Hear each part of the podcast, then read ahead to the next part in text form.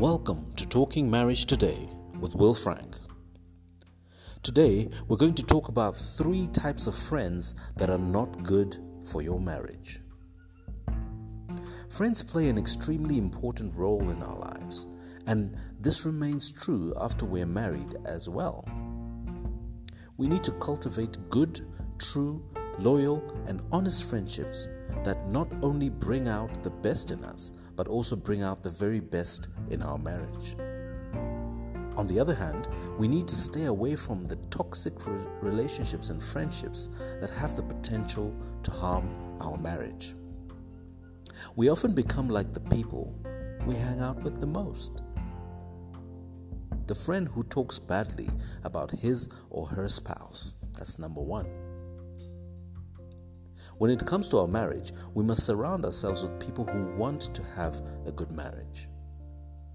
During more vulnerable times, we might find ourselves complaining about our spouse to one of our friends. It's bound to happen, one time or the other. But this cannot become the norm. It's toxic to our friendship and our marriage. We need to let our friends know that it's not okay to call our spouse names or complain about what he or she does or not do for us. It perpetuates a negative cycle in our minds and hearts and creates an unhealthy, codependent friendship that will harm our marriage. Number two, the friend who is constantly putting you against your family. A true friend will encourage us to be close to our spouse and children not the other way around. And friend that demands more of your time and says things like, she has you whipped, or he takes too much of your time, or she's too controlling of your time. You should be able to do whatever you want to do without calling home is not good as an influence on us and is certainly not considering our devotion to our family.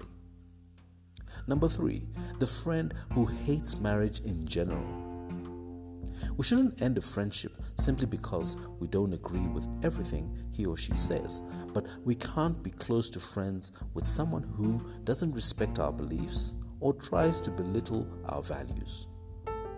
We might have some friends who were divorced and currently have a very negative attitude towards marriage in general. I'm not saying that we shouldn't support them during this heartbreaking time.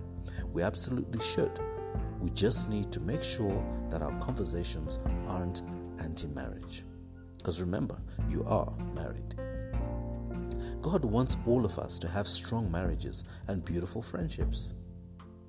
Relationships make life so rich when they are healthy and in balance.